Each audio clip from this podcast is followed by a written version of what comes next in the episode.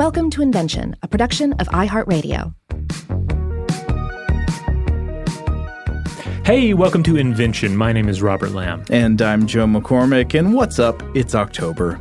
Uh, if you are a listener of our other podcast, Stuff to Blow Your Mind, you already know that we have a tradition on that show of devoting the entire month of October to subjects of a spooky, ghostly, or monstrous variety. Uh, that's kind of our bag. And so we thought we'd give it a try on this podcast too, because why the heck not?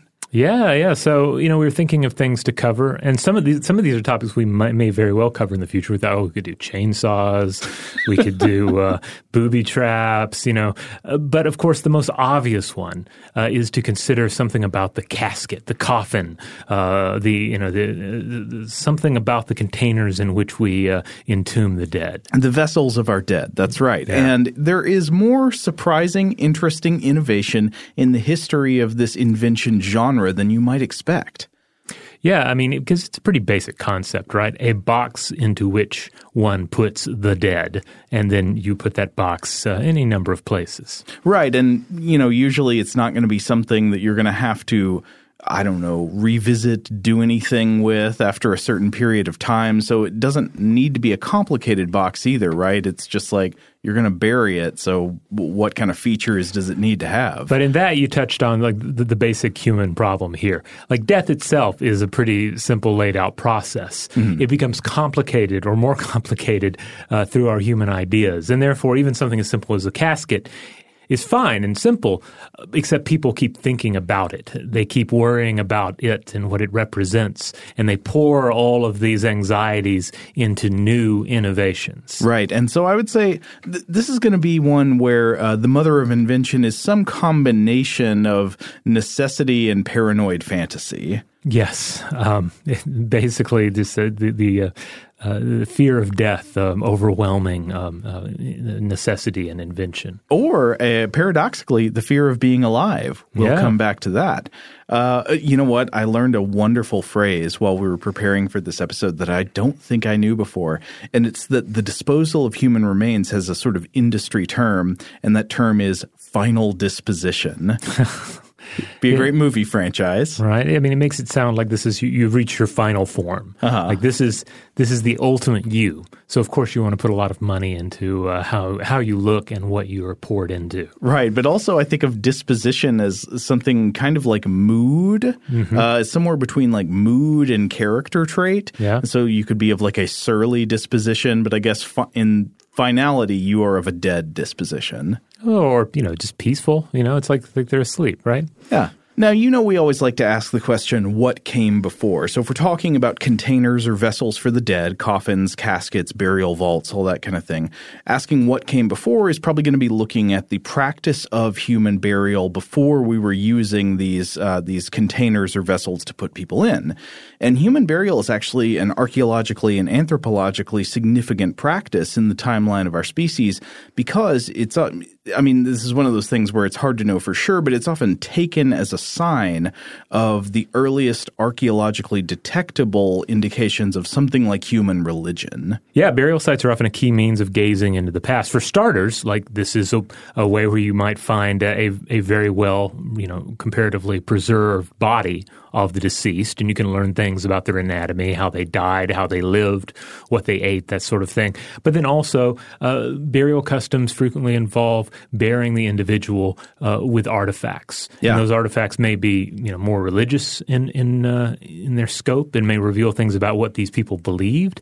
But then they also might well be artifacts uh, from their daily life. Yeah, tools they used, weapons they used, etc. It's extremely common uh, throughout human history to bury people people with personal effects as if they would need these things wherever they were going next. Mm-hmm. And that's sort of an indication that, again, we don't know exactly how or when religious beliefs first took shape in human beings. But when you see, for example, people putting a bow or a, or a, you know, a grooming device like a comb or something in a grave with a person, it, you can't know for sure what that means, but it seems to be a sign that the people of this ancient time and place may have imagined their loved ones are living on somehow somehow, surviving the death of the physical body, and in some way they might need this thing again. Right. Yeah, and and certainly certainly that that does become an aspect of many different belief systems. The idea that there is an afterlife, there is another world beyond death. I wonder too how much of it is just through tool use. You know, when we use a tool, uh, it becomes a part of our body. You know, it, it updates our body schema. It becomes uh, an extension of the, uh, you know, the barriers between our self and the rest of the world. And therefore, this kind of like perhaps this innate idea that the tool that this individual used every day is not merely a tool; it is a part of them.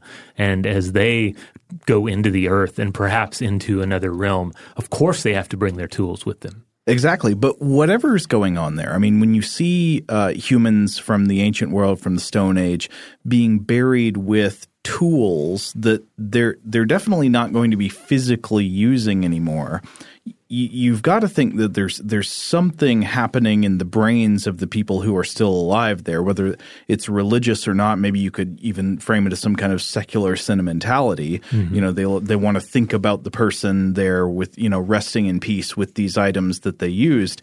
Whatever it is, it's it's something that's transcending the mere utility value of tools, right?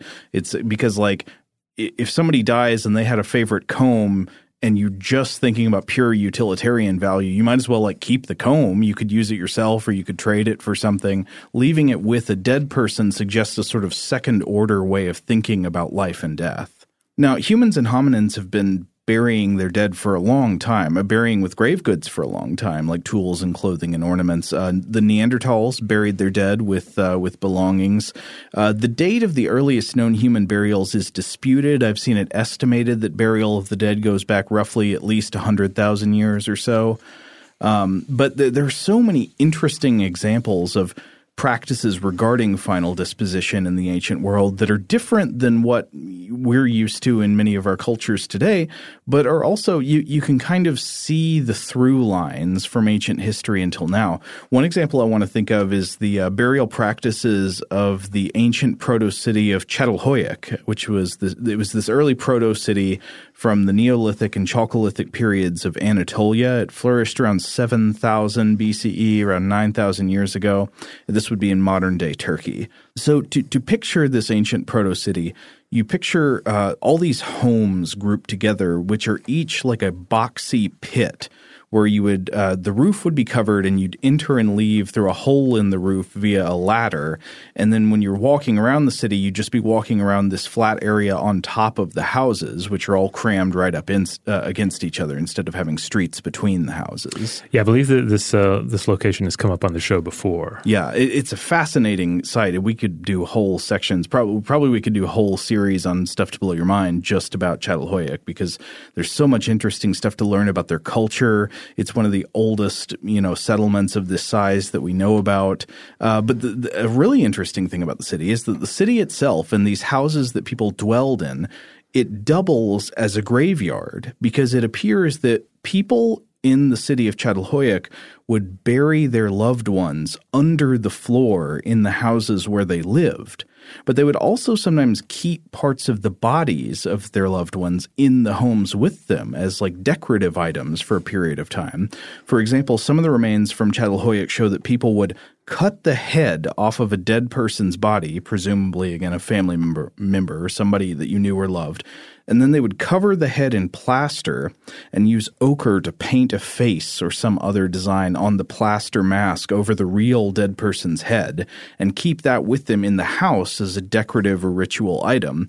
Meanwhile, the body would be buried in the floor, under the hearth, or under the bed, and sometimes bodies here would be placed in some kind of container, maybe like a basket, a woven basket, or a wrapping of reed mats and of course, this uh, this civilization they didn't leave behind any texts or anything. We don't have a holy book from them. We don't mm. know what they believed, what they believed about life and death, and what happened after death. But it's so interesting to try to just try to understand from the physical remains that they left behind. Yeah, because you can go in various directions there, right? I mean, on one hand, you can you can face a, a vision in which the dead are presumed to still be alive in some fashion, that the remains still have some sort of life to them. Perhaps they're still speaking to the people in some way, shape, or form, or it's believed that they speak to the people. Mm-hmm. Or is it something more removed where they they know that this is the head of someone who is no longer alive, but you are able to you know, to to make a, a testament to that person out of it. Yeah, it, it's a truly fascinating mystery, and and the, the, tidbits that are there are so interesting. So we, we should absolutely come back to Çatalhöyük. Uh, but it, it, this is just one example of tons of different burial traditions from around the world that established early on a precedent that respectable burial was not one in which a body was just like thrown naked in the soil or left out for scavenging animals. Though there are some cultures in which a respectable burial is to be left out for scavenging animals. An example of that would be the sky burial practices. Yeah, uh, particularly um, um, um in Tibet. Uh, yeah, where the, the idea is that the body is uh, or there are a few different modes of burial uh, in uh, in Tibet, but but this particular mode would be the the ritual um, uh, dissection of the body, and then those p- pieces of the body were then uh, uh, made available to uh, scavenging um, vultures, buzzards that would then consume it.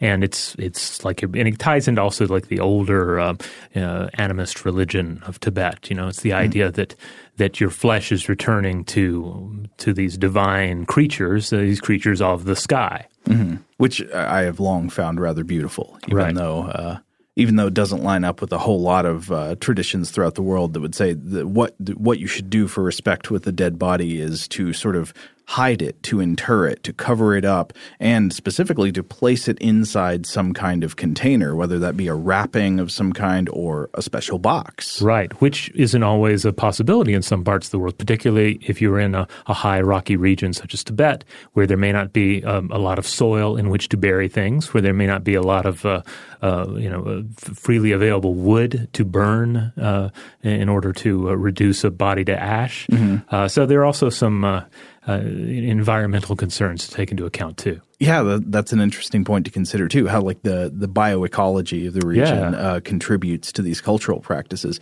But I mean, I wonder why it's so common to believe that a dead body. Again, this is not universal, but why it's so common to believe a dead body should be placed in some kind of container. Uh, we don't know exactly what the reason for that is. Uh, it's pure speculation on my part, but I kind of wonder if it has to do with a learned cultural association from daily life in technological societies where items of value are generally not left out in the open, but they are stored inside containers. And initially, this would probably be for practical reasons, like to protect valuable objects and substances from the elements, from thieves, from scavenging animals, in the case of foods, like in a grain bin. And thus, you learn over time that uh, you, when something is of value, you protect it inside a container. And this, when you go to bury your deceased relative, you follow that practical precedent and show that they're a valuable thing by placing them inside a container. Yeah, I mean, a container is control. It is uh, it is exercising control um, over and against the rest of the world. Uh, be that container something you put your, your bread in or your grain, or be it the container that you put your family in uh, that you you call your house.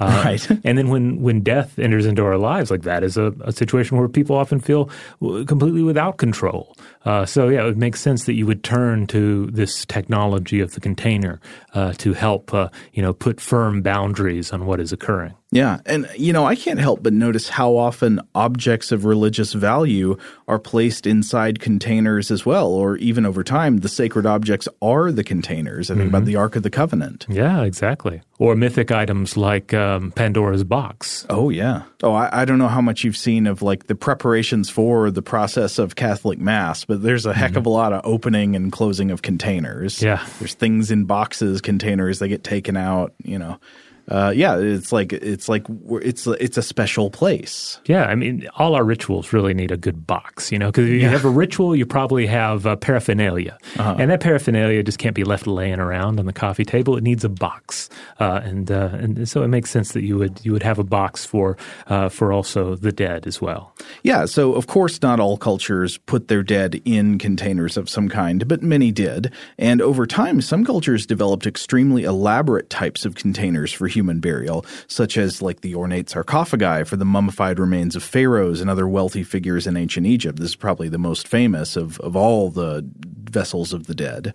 Yeah. Uh, now, Egyptian embalming processes, they, they span roughly 3,000 years of human history. So it changed a lot during that time. In fact, you can look at the history of just burial in Egypt and see just kind of like the evolution of burial in general, uh, because it essentially begins as pit burials in the hot sand uh, in which the, you know just the body is placed uh, uh, in the in the ground, and then it transforms, and the cosmology that informs the practices also transform, and it becomes a matter of continuation of the soul. The tomb is not just a you know a, a receptacle for the body, but is kind of a kind of like a, a spaceship, kind of a vessel Yes. for for uh, for this journey uh, into the afterlife, into this other world that is that's you know is rather different than I think sort of the modern pop culture idea of a heaven or even a hell. Uh, like it was the uh, the Egyptian afterlife was like another realm of adventure and intrigue. Yeah, it's full of trials. Yeah. And so you had to be prepared, uh, and thus all the preparations, all these uh, uh, th- these different funeral practices. Um, you know, but but the evolution of ancient Egyptian uh, funeral practices, um, you know, puts an increasing demand on the preservation of the, the biological body after death. Something that's uh, very much a part of modern funeral practices as well. Um, Which, i- which is actually fairly recent. yeah, yeah, The- it is Like the, the modern reintroduction of embalming. Yeah, uh, it would be interesting to, to perhaps come back to that in the future. Now, as far as mummification itself, which of course is you know just the uh, the, the drying out of the body, uh, which can occur either through natural or artificial means. Uh, Right. like there are examples of of bodies that have been mummified just purely because of the environment in which they were left or perhaps buried. Yeah, bog bodies and that sort of thing. Yeah, but uh, as as far as the the earliest artificially created mummies, uh, they seem to date back to around six thousand BCE in uh, the Atacama Desert region of South America, sandwiched between Chile and Peru. And I know you said that it's artificial mummification there, but that that of course is like an ideal type of environment for preservation, like mummification, because it's what dry and cold. Yeah. All right, let's take a quick break. When we come back, we're going to talk about coffins.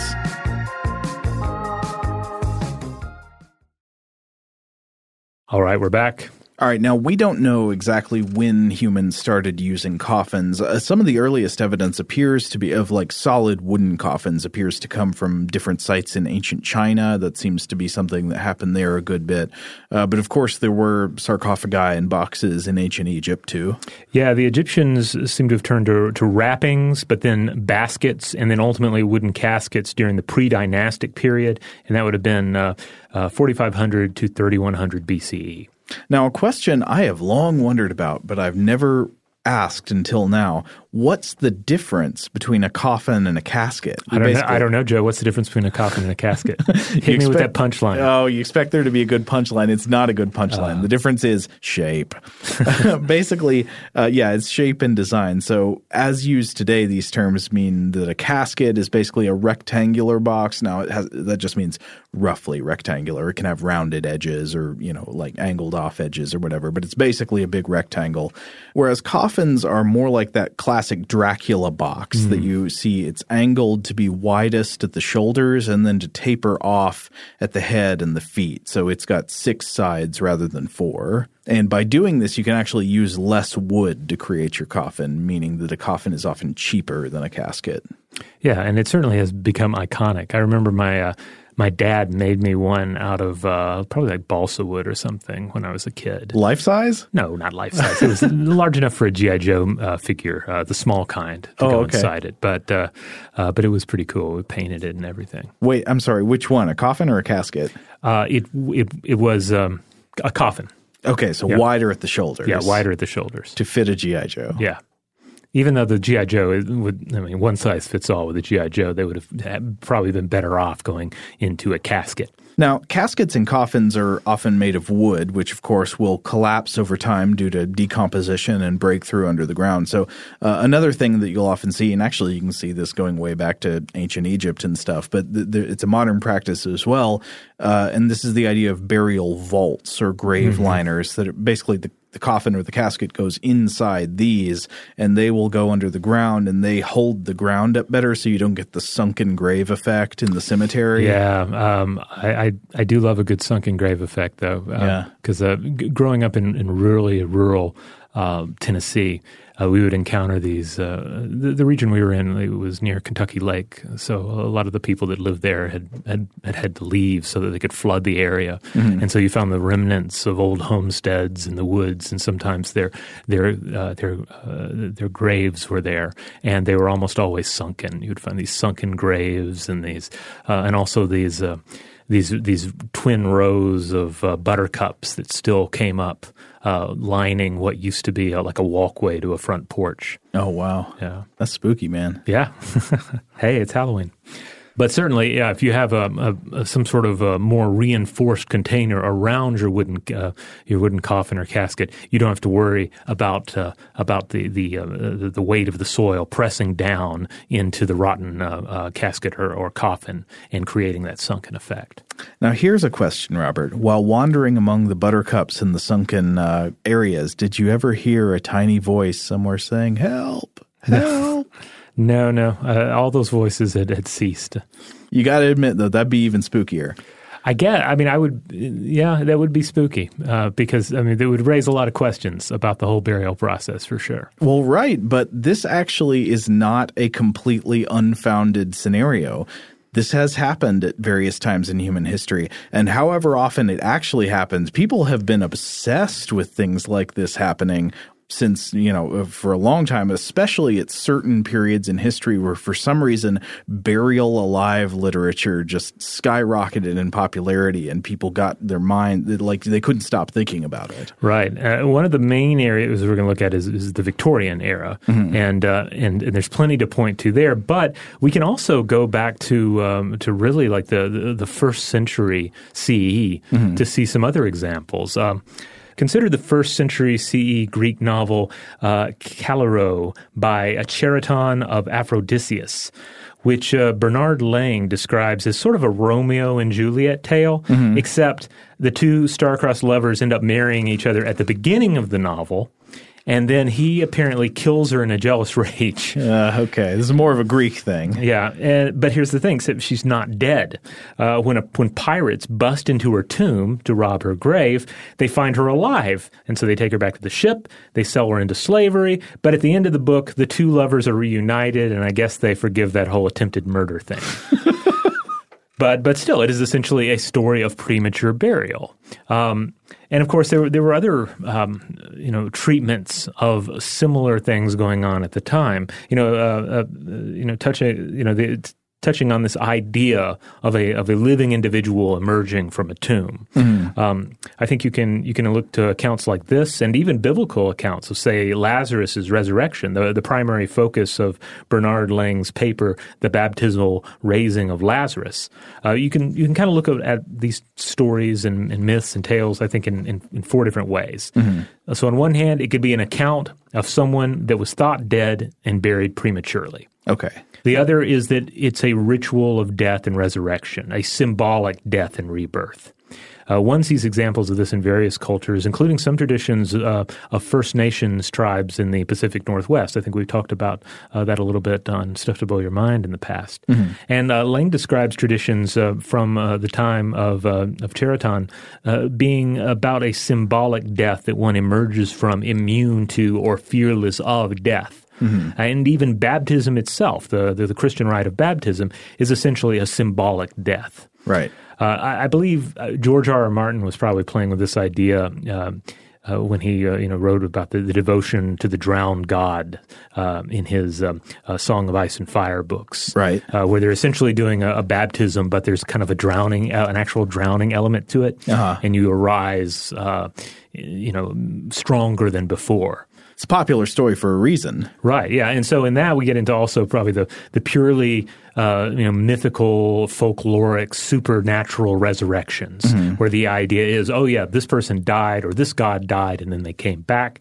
And then another way of looking at it is, well, a misinterpretation was made of post mortem movements, and we'll get more into that later. Okay, so that would not be a mistaken death that where somebody was actually still alive, mm-hmm. but a real death where they were mistaken for actually still being alive. Yes. Or or getting into that weird case where like, oh, we thought they were alive and then we saw signs that they were still alive, but then they were dead. So Oh, and then of course there are the necromongers in uh, Chronicles of Riddick, where there's this whole rite where they essentially, um, or at least the, the, the grand the Grand Marshal, the Lord Marshal, will uh, will will venture into the realms of death and return with supernatural powers. Y'all have no idea the kind of Chronicles of Riddick lore that Robert commands. well, he, I, I, wouldn't say wouldn't say that. He is a powerful Riddick universe lore master. I, have probably seen that that movie more than um, I should have. Uh, put it that way.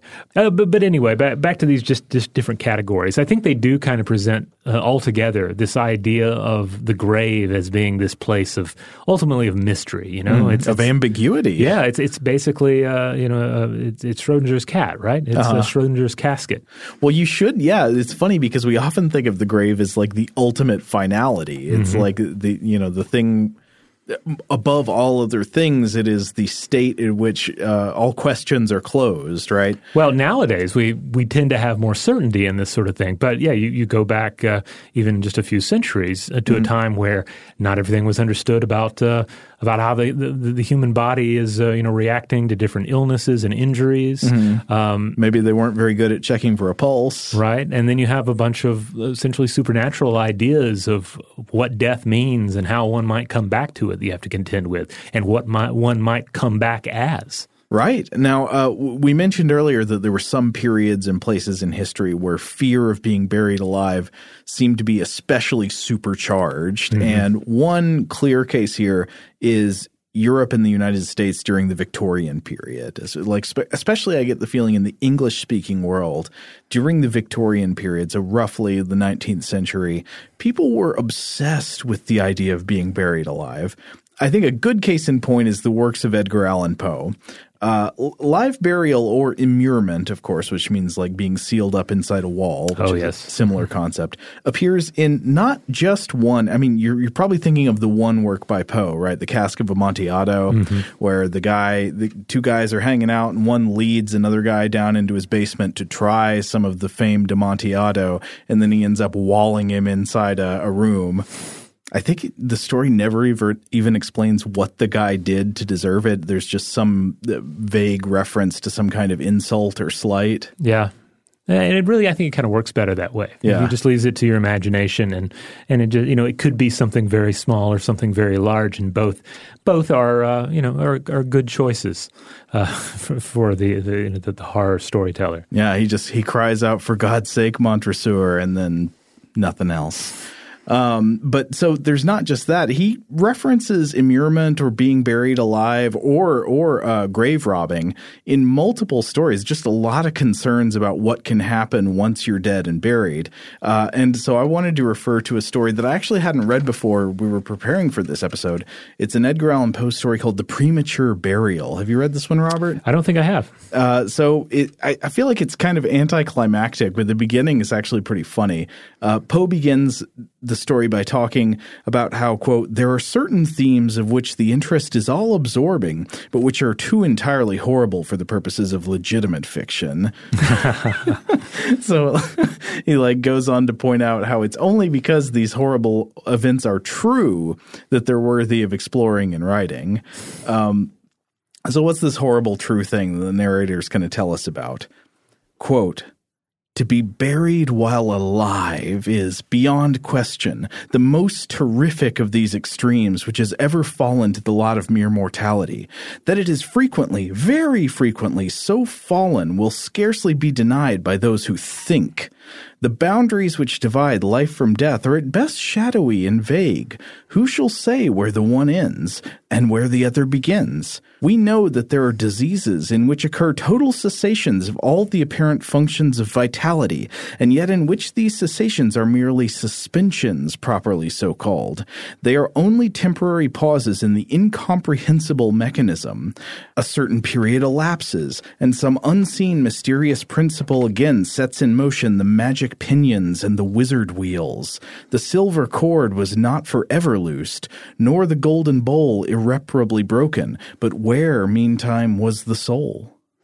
Wow, that's really good because it's really I feel like he's he's summing up a lot of the ideas and the, the discoveries and the mysteries that were uh, that were at the center of the zeitgeist in that time. Absolutely, yeah. These questions of vitality. What is the difference between life and death? Later on, he so he starts from here to get into a bunch of different stories of basically of people being buried alive and, and coming to horrible ends or being you know saved at the last minute. He also gets into some Frankenstein uh, territory. He oh, tells oh, yeah? a, a totally true story of a guy who is dead and then is resurrected from the dead by a galvanic battery. Huh. So one of the stories he tells, just to give you a kind of flavor of, of these stories he recounts throughout here, is a, a supposedly true case from the city of Baltimore about a woman who was the wife of one of the most respectable citizens, a lawyer of eminence and a member of Congress. So this lady here, she gets a sudden illness. To all observers, she appears to die, right? So everybody's like, all right, she's dead. And he tries to hammer it home by saying, yeah, her face looked dead, her lips looked dead, they had marble pallor, her eyes were lusterless, there was no warmth in her body, pulsation had ceased, and they leave her out for three days unburied, and she's just dead, right? Nothing. But then he says, quote, the lady was deposited in her family vault, which for three subsequent years was undisturbed. At the expiration of this term, it was opened for the reception of a sarcophagus. But, alas, how fearful a shock awaited the husband, who personally threw open the door. As its portals swung outwardly back, some white apparelled object fell rattling within his arms. It was the skeleton of his wife in her yet unmolded shroud. A careful investigation rendered it evident that she had revived within two days days after her entombment, that her struggles within the coffin had caused it to fall from a ledge or shelf to the floor, where it was so broken as to permit her escape. A lamp which had been accidentally left full of oil within the tomb was found empty. It might have been exhausted, however, by evaporation. On the uttermost of the steps which led down into the dread chamber was the large fragment of the coffin, with which it seemed that she had endeavored to arrest attention by striking the iron door. While thus occupied, she probably swooned, or possibly died, through sheer terror, and in falling, her shroud became entangled in some ironwork which projected projected interiorly. Thus she remained, and thus she rotted erect. Man, he really paints a you know a horrifying scene there. You, but you can also, I don't know, throughout this whole story, you can just tell Poe is getting a thrill about this idea. Like he maybe kind of really wants to be buried alive. Well, there's also kind of like some a lot of the burials uh, that are um, you know dealt with, they're not like the commoner's uh, grave. They're, right. they're the grave of uh, of, uh, of higher uh, uh, levels of society. Mm-hmm. And I guess there is kind of a, a thrill in in in, in that uh, in that sort of demise, you know, where right. it's like you, you, can afford the more stately version of death, but even your stately version of death becomes this, uh, you know, this this tragic and ridiculous. Uh, uh, situation. Yeah, well, I would say there's probably also just a, a practical reason there for for including the uh, the rich people's tombs because they would be rich enough to have a crypt which you would have reason to return to later, yeah. unlike a normal just burial. Right. But I also agree that yeah, you're, you're onto something about like the the class dimensions of imagining this kind of thing, um, because it also like you know it, it death kind of levels everything, right? Right. Um, and he, he tells a bunch of other stories within this short story. He eventually the narrator reveals that he is obsessed with the topic and that he's terrified of himself being buried alive and has gone to all these great lengths to prevent being buried alive. And then there's this kind of anticlimactic ending where the narrator wakes up in a dark, confined place and he thinks he's been buried alive. Then he discovers he hasn't, and this helps him get over his fear. And I'm like, come on, Poe, you can do. That's not a great ending. You can do better. like the, the, ending needs to be that that help me. I've been uh, buried alive. I feel like that'd be better. I don't know the ending where he's just like, oh no, I wasn't buried alive, and I'm better now. yeah, I guess. Uh, how do you land it though? Especially if, if you're if it's you know written in the age where uh, there's got to be this uh, this you know presumed means by which the manuscript makes its way into your hand. So it's like you would have to write like I have been buried alive. I am I am writing this by candlelight in my casket. Uh-huh. I do not know how long the light will last. I will um, I, I like and then how does he get it up to the surface? I don't know. Burning a candle in your casket is a terrible idea. You're using up your oxygen. Well, how's he writing then? There's so many questions. See, this is exactly why Poe said, "Okay, I was just I just woke up in a dark room. It's fine." It, it was the plausibility issue. Yeah. Okay, so one thing Poe is really dead set on is that this kind of thing happens all the time. Mm-hmm. I think he might be overstating the frequency with which live burial actually happens at the time. Uh, but it does appear to be at least a real, uh, and we'll explore that in a minute later, maybe reasons why people thought it happened more often than it did. Uh, but it does absolutely appear to be a real terrifying obsession for lots of people in the 18th and 19th centuries. For example, I came across the story of the Polish pianist and composer Frederick Chopin.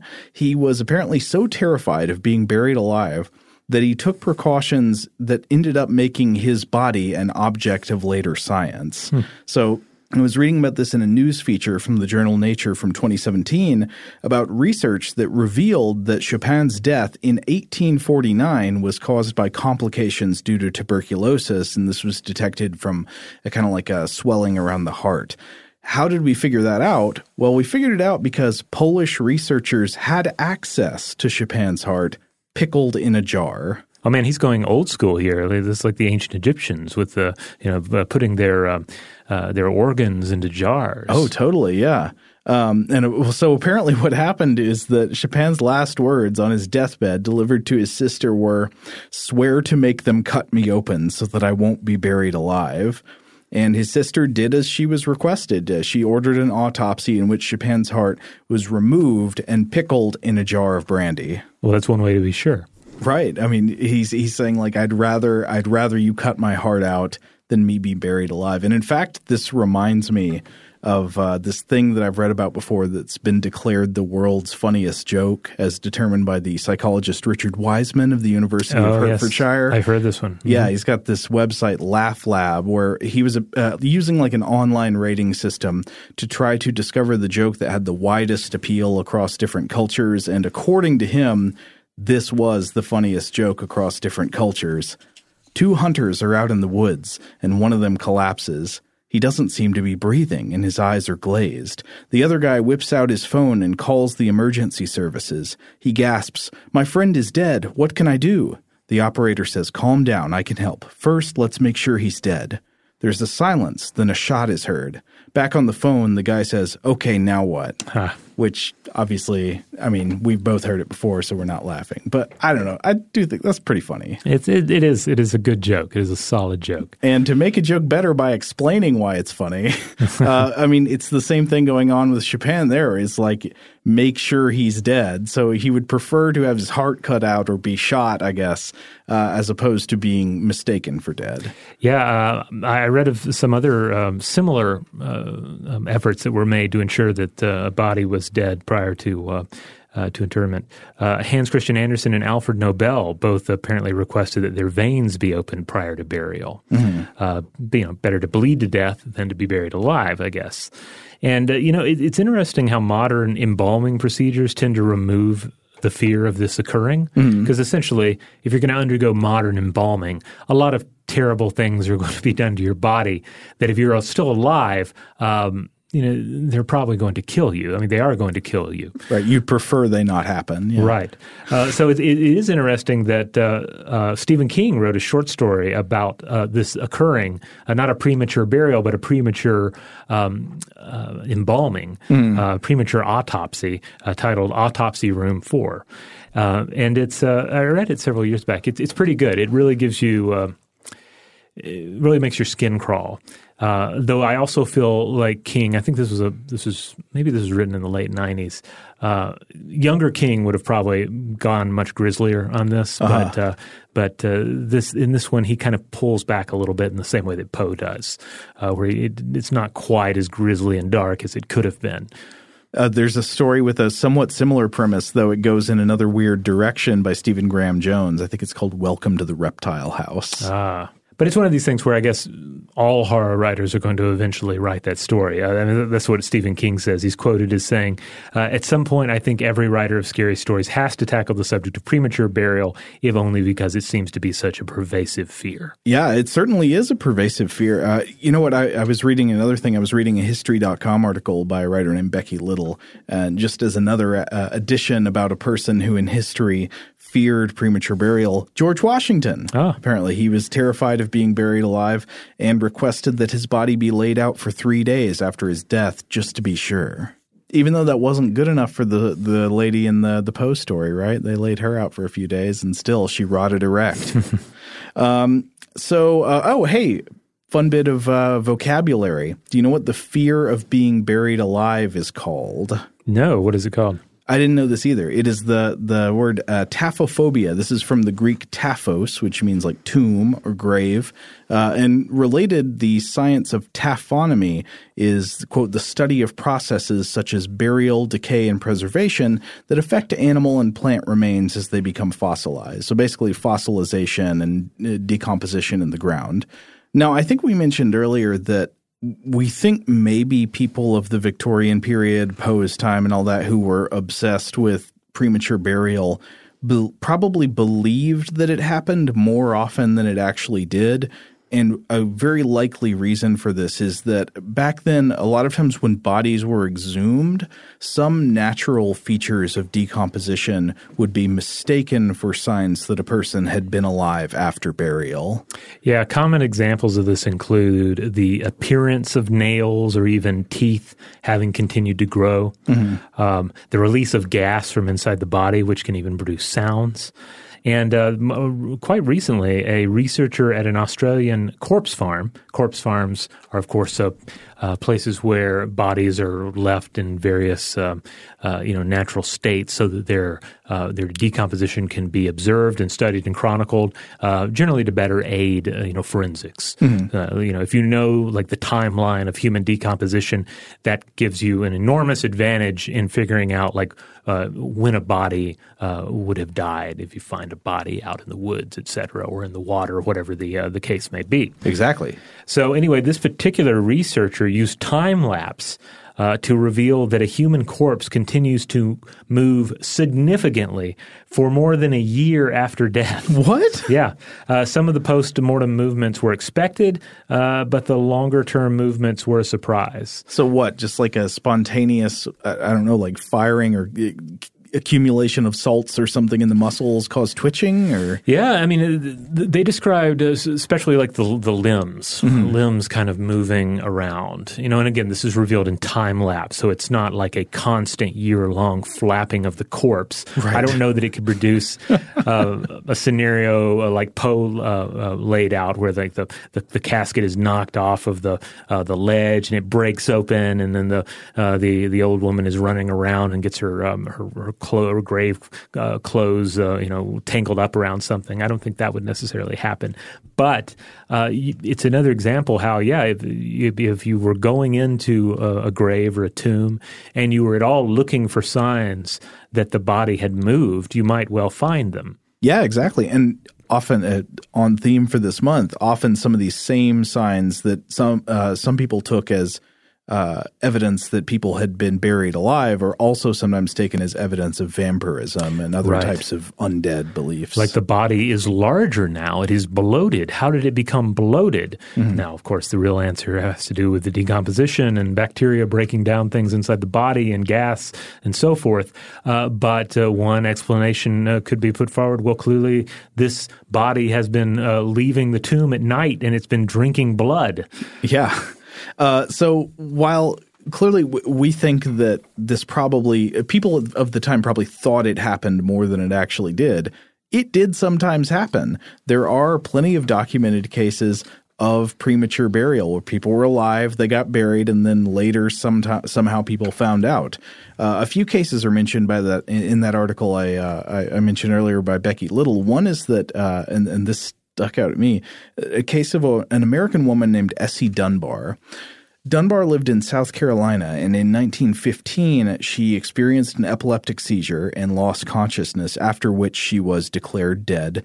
They put her in a coffin, they lowered her into the grave. Apparently, her sister arrived late to the, to the funeral and asked to see her sister one last time. So they brought her back up out of the grave, opened the coffin, unscrewed the lid, and then Essie Dunbar sat up and smiled at her sister.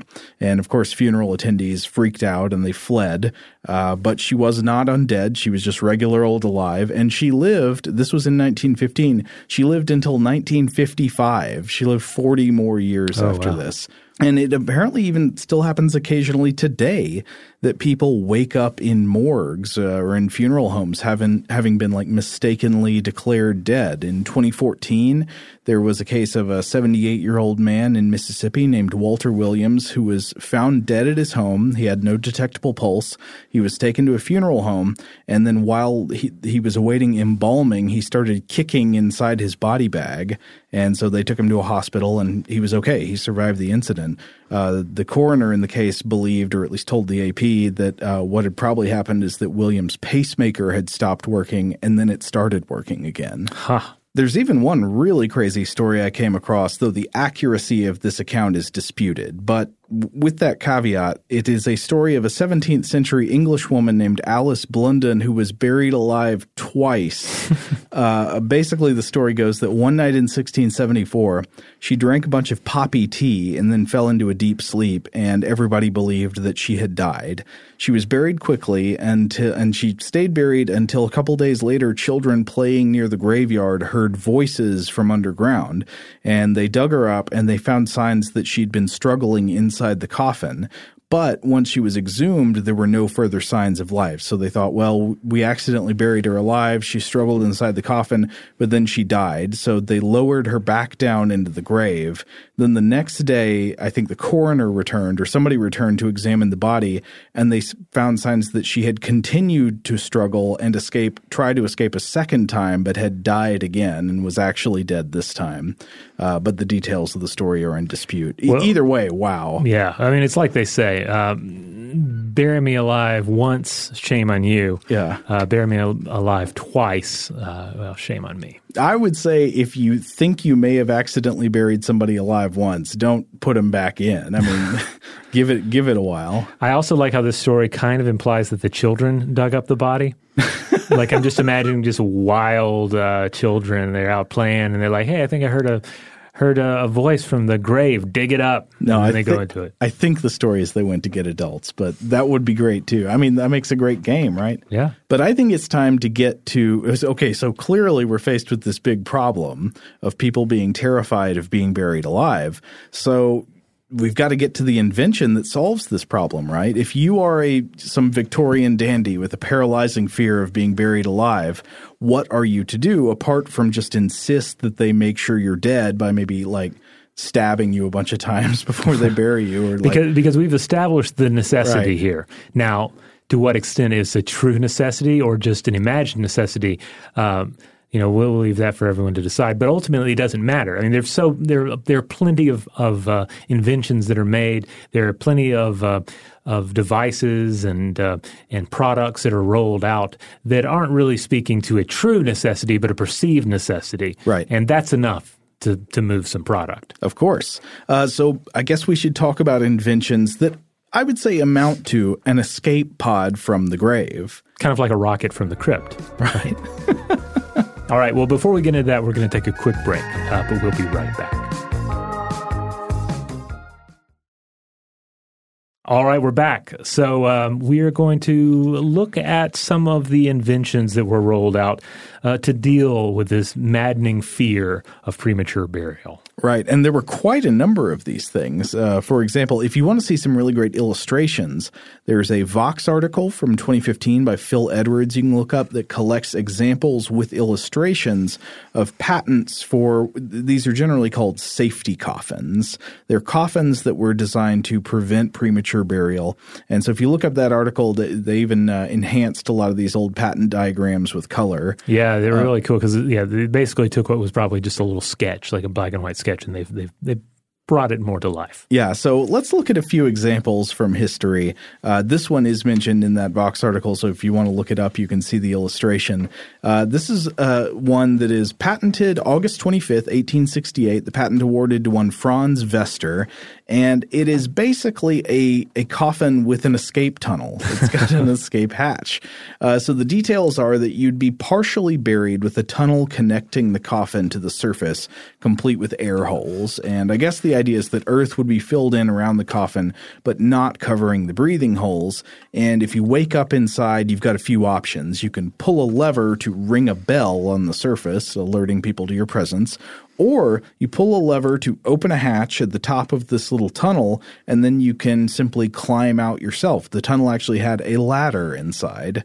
And this is not the only model in which you could ring a bell to save your life. Actually, quite a few safety co- uh, coffin patents were equipped with strings or levers that would operate some kind of sonic alarm, usually a bell that would ring on the surface above.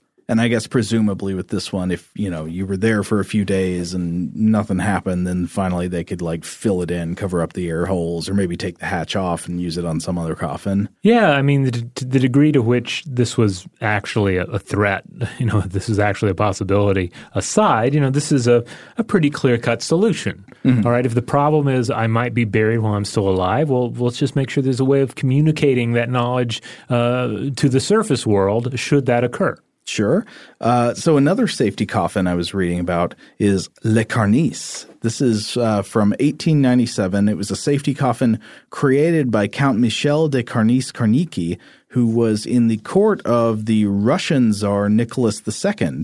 And this, uh, uh, again, this debuted in 1897. There's a great 2016 article about this in Mental Floss by the writer Claire Voon, if you want to look that up and, and read more about this thing. Uh, but Robert, I've got an image of it attached for you here. Uh, so basically, you got a standard coffin below, but it's augmented with some devices that go up from the coffin.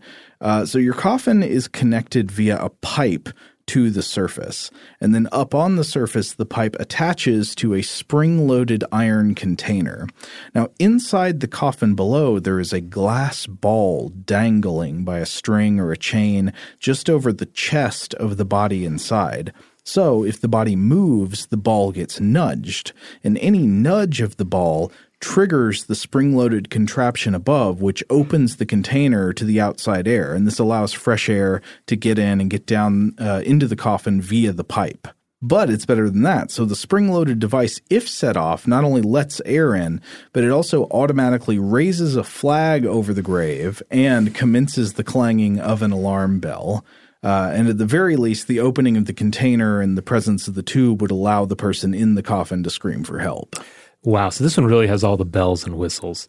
Um, if anyone out, if you've had the experience of uh, of shopping for a, a casket, mm-hmm. uh, and uh, and I have, uh, you know, it is kind of like shopping for a car, uh, where the, where generally the salesperson will be there to upsell you on other features and models um, which can be a little, you know, needless to say, be a little uncomfortable. Yeah. But I can well imagine a scenario where you're in a room, not of just normal caskets and coffins, but safety coffins and caskets. Right. Uh, so that you're being upsold uh, on these features. Like, well, you could go with this model. This is our standard model. It has a bell inside. But to be really sure, wouldn't you uh, prefer to have a, uh, a flag uh, that emerges mm-hmm. and uh, and also this uh, this powered ventilation system? Uh, well, yeah, th- this has more practical plausibility, I think, than the standard casket upselling, which is like it is a kind of weird thing. The idea of them them trying to sell you better coffins or caskets. I think with the implication, right, that oh, you know, if you really want mm-hmm. to be respectful to your loved one, you'll buy this more expensive thing, which right. seems kind of gross. Or what what would they have wanted? Right, uh, you know, is generally the the way of of uh, of getting into that, and you know.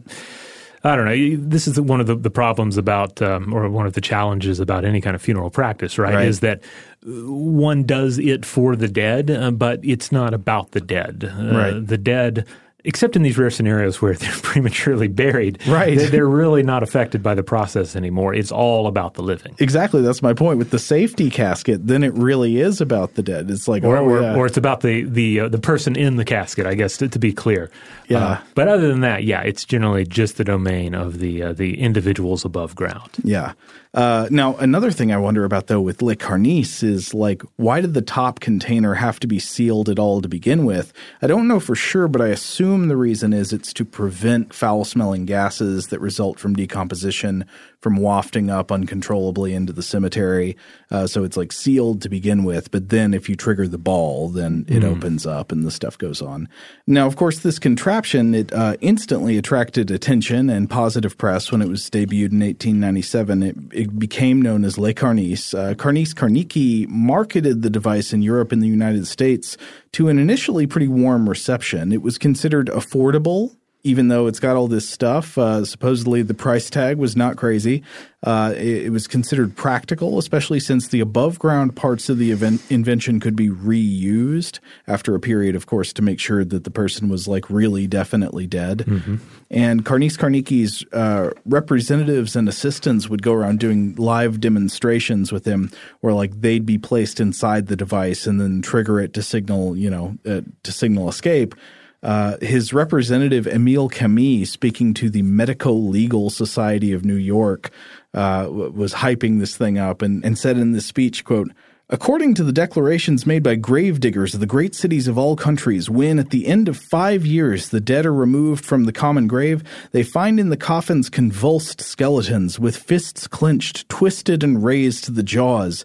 In every part of the world, there is not a community of any importance, town or village, where some memory is not preserved of people buried alive, and this memory remains like a permanent terror through all time. So basically, just pushing this idea that that we're we're, we're mostly prematurely burying people. Yeah, it's like it's just happening all the time. Yeah, it's just that every graveyard, every cemetery is just like the muffled screams and whimperings of all of the people who've been recently buried. Yeah, uh, yeah, I think that is definitely overselling it. Uh, and Le Karnice, even though it got initially good press, did experience some setbacks. One setback uh, was that apparently during one demonstration, an assistant got stuck inside, was like buried in the device to demonstrate it working, but then it didn't work. I think mm. the spring loaded mechanism malfunctioned. And I think the assistant was okay. They got dug up, but obviously this was not good for press. And oh, wow. So they were actually burying the individual in the, in the, in the device? I think so, at least oh, wow. partially, yeah. Hmm because uh, they were, I mean, they wanted to show off how yeah. good it was. But there were also concerns about false positives because of the sensitivity of the device. Uh, it was pointed out that it's normal for corpses to swell during decomposition, and such swelling could nudge the glass ball and trigger unnecessary exhumations, right? Yeah, which would be even more traumatic, right? Right. well, I mean, I'm not sure more traumatic than a false negative. I think well, a false negative would be worse than a false positive, but they're both bad. Yeah, well, I mean, if if if you if you learn, oh, I've prematurely buried somebody, and then you dig them up, you definitely want them to still be alive, right? right. I mean, it would be terrible, but hey, at least at least we get we can we can move forward. Uh, but if you just dig them up thinking they're alive, and then oh no, they're just they're not only are they dead, but they're even grosser looking now. Right. Uh, yeah, and that's a funny thing. I mean, there there were dual fears about death at the time, right? People had these fears of being buried alive, but people also feared sort of feared being seen in a state of natural decomposition. Mm-hmm. You know, like that that's a, a, sort of like acquired cultural fear that like that it's bad to decompose and you don't want people seeing you decompose. The sort of a mummification mentality. Yeah, Ooh, and that's a complicated issue unto itself, right? I yeah. mean, I mean, it is the natural process, uh, and it is the sort of thing that is going to happen to the body. It's something the body does. Mm. Um, but uh, on the other hand, you know, even even those of us, you know, who have probably a you know pretty you know liberal idea of, of how they want their body maintained, we probably don't you know, probably not thinking like public decomposition. We, we're probably right. imagining something a little more private uh, and something that is even, you know, even if it's a very green burial or decomposition, we, we want it to be, you know, private. Right. Um, you know, the worms may be invited to play pinochle uh, on our scalp, but only the worms. You know, this is just making me think back to that statement by uh, uh, Emile Camus talking about all the, the premature burials as this special knowledge that's in the realm of grave diggers. Mm-hmm. So it's like the grave diggers are like the people, this community of people who know about all of the premature burials and like they've got all of the grave and decomposition secrets. Yeah, well, I, yeah, I think there's there's something to that. You know, as uh, as a culture removes itself from the physical realities of death, mm-hmm. and generally, you know, relegates those duties to a certain class or a certain professions. Mm-hmm. Um, I mean, it really creates more room for superstitious ideas and and uh, and just general supernaturalism in general. I, I've I've uh, I think there is there is a finality to seeing the dead, mm-hmm. and my view is that when we prevent ourselves from seeing the dead, from having that that physical experience of death, like we often don't have a certainty that it occurred. You know, there's always mm-hmm. this room for even like not even a, like a, a sensible doubt.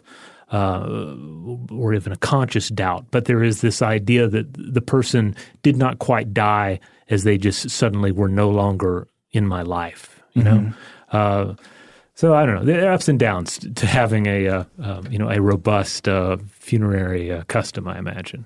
Uh, ultimately, I guess we should say finishing up Le Karnice, it was never really successful. It never really was employed at a wide scale. Right. So it means that the the fear of premature burial never reached like a real fever pitch to where it was um, actually uh, resulting in the, the sale of these devices on, on, a large scale. Well, it certainly didn't overcome the the negative press that the device had gotten for mm. you know for those drawback reasons. Right. Uh, but there were other safety coffin models, and people did employ actual safety coffins of various kinds. Uh, you know, many again had these bells and stuff that could be operated via a string or via levers. Uh, uh, other safety coffin models were operated with levers that were triggered by the head or the mouth. I think it was often assumed there that maybe you wouldn't be, you know, you might be in some state where you couldn't use your hands or something.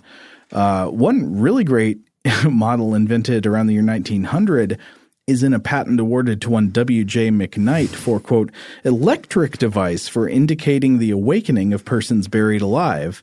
Uh, so what goes on in this patent here is the person wakes up, they close an electrical circuit, which electrically opens an oxygen tank for breathing and sends an SOS signal through a connection to a wire service. It's just what instantly immolates them in their, their casket. That's Im- what I'm, immolates them. What do you mean? I mean, like we have what, like oxygen and then a spark. Oh. Hopefully, no sparks. I don't know. I don't think it's like a you know like diving bell kind of oxygen rich environment. Okay. But still, it seems like I've been through a lot. I've been prematurely buried, and now you're gonna you're gonna you're gonna blast me with air and shock me. Oh well, it's it's sending out the the message to okay. you know to whoever's listening. I'm not sure exactly what where the wire went.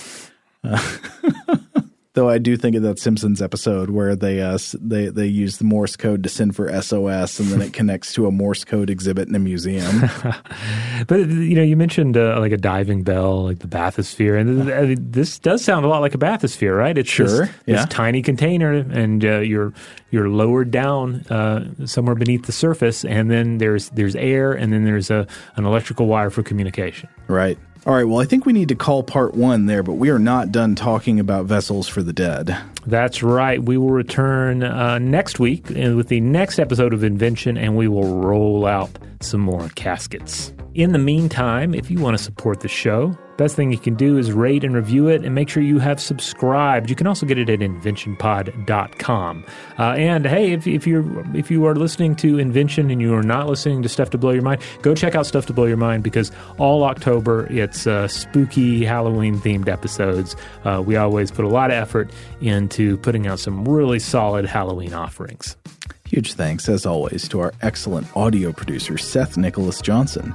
If you would like to get in touch with us with feedback on this episode or any other, to suggest a topic for the future, or just to say hello, you can email us at contact at inventionpod.com. Invention is a production of iHeartRadio. For more podcasts from iHeartRadio, visit the iHeartRadio app, Apple Podcasts, or wherever you listen to your favorite shows.